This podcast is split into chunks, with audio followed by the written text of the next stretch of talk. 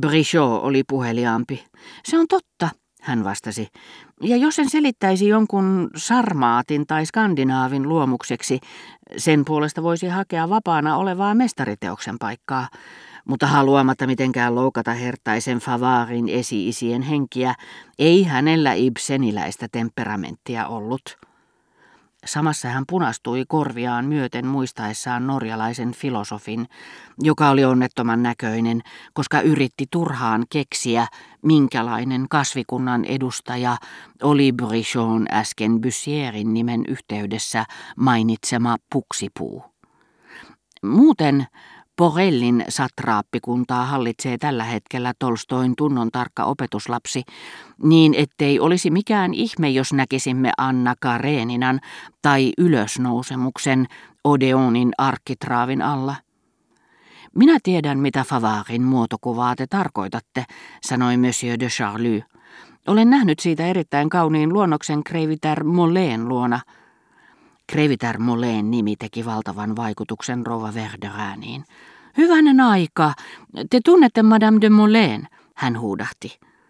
Rouva luuli kaikkien sanovan Kreviter Mole, Madame Mole vain lyhentääkseen, samoin kuin sanoivat Juanit, tai sitten halveksuvasti niin kuin hän itse sanoissaan Madame Latremoy.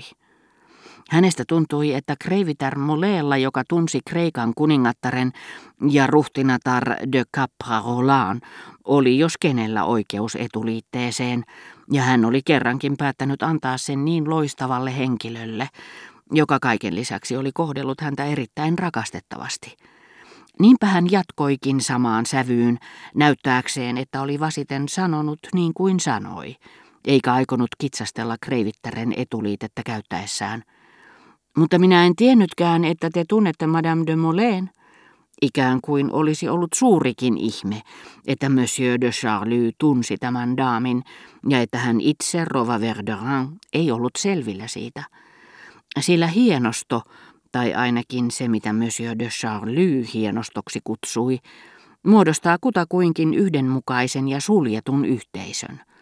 Niin ymmärrettävää kuin onkin, että porvariston muodostamassa valtavassa ja monen kirjavassa laumassa joku asianajaja saattaa sanoa tapaamalleen henkilölle, joka tuntee hänen kouluaikaisen toverinsa, kuinka hitossa te hänet tunnette. Niin ihmetellä sitä, että joku ranskalainen tuntee sanan temppeli tai sanan metsä, tuskin olisi sen kummallisempaa, kuin ihailla sattumaa, joka oli saattanut yhteen Monsieur de Charlyn ja Madame Moleen. Ja vaikka tämä tuttavuus ei olisi ollutkaan mondeenien lakien luonnollinen seuraus, vaan odottamaton ja satunnainen, mitä ihmeellistä siinä olisi ollut, ettei Rova Verderin ollut siitä perillä, koska hän kerran tapasi ensimmäistä kertaa paronin, jonka tuttavuus Madame Moleen kanssa oli vain häviävä osa siitä, mitä hän ei tiennyt. Eihän hän totta puhuen tiennyt paronista mitään. Saniet poikaseni, kuka tätä valistusta etsivää tyttöä näytteli, kysyi herra Verderin. Vaikka tunsikin ukon ilman menneen ohi, entinen arkistonhoitaja epäröi. Ei ihme, sanoi rouva Verderin.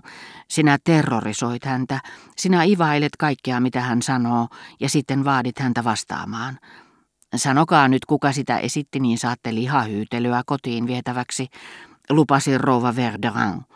Vihjaten näin häijysti vararikkoon, johon Saniet oli itse joutunut yrittäessään pelastaa siitä tuntemaansa pariskuntaa. Muistan vain Madame Samarin, joka oli näytelmän Zerbin, sanoi Saniet. Zerbin? Mitä se muka tarkoittaa, huusi herra Verderin, kuin tuli olisi ollut irti. Se kuuluu perinteellisen teatterin rooleihin, niin kuin Kapiten Fracas, miekkahirmu, tai Tranche Montagne, väkivahva kerskailija, tai pedantti. Haha, pedantti olette itse, Zerbin. Hän on päästään vialla, huudahti herra Verderin.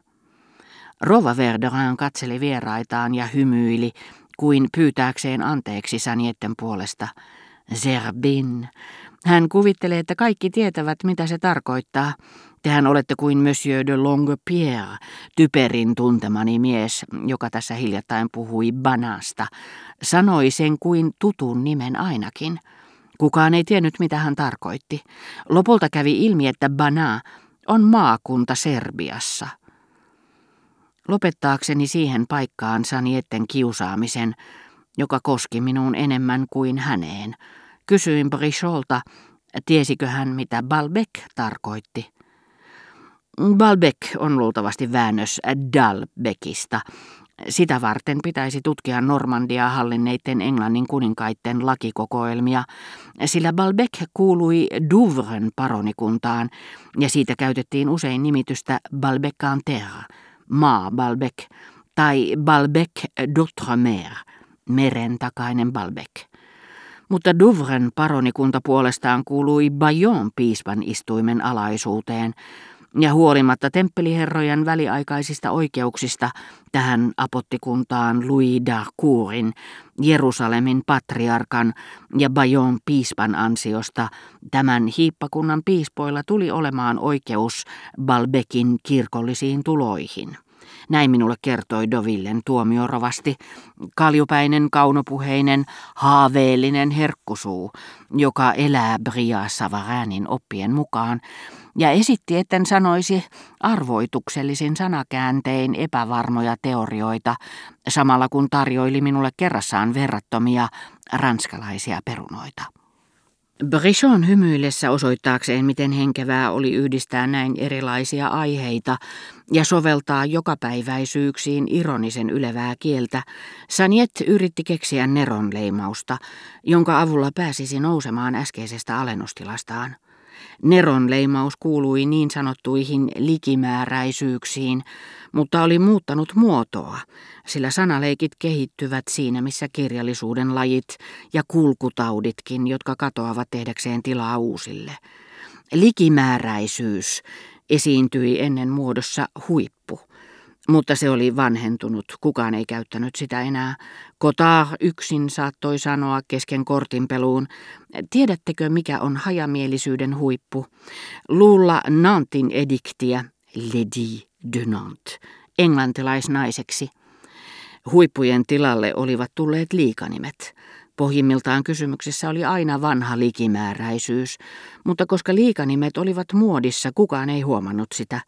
Ikävä kyllä silloin, kun nämä likimääräisyydet eivät olleet Sanietten keksimiä, eikä pikkupiirissä tunnettu niitä, hän esitti ne niin ujosti, että huolimatta naurusta, jolla hän niitä säesti painottaakseen niiden humoristista luonnetta, kukaan ei ymmärtänyt niitä.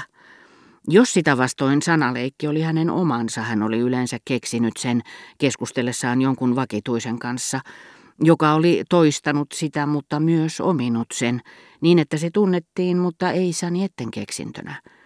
Sillä seurauksella, että hänen esittäessään yhden näistä kuin omansa ainakin, häntä syytettiin plagioimisesta.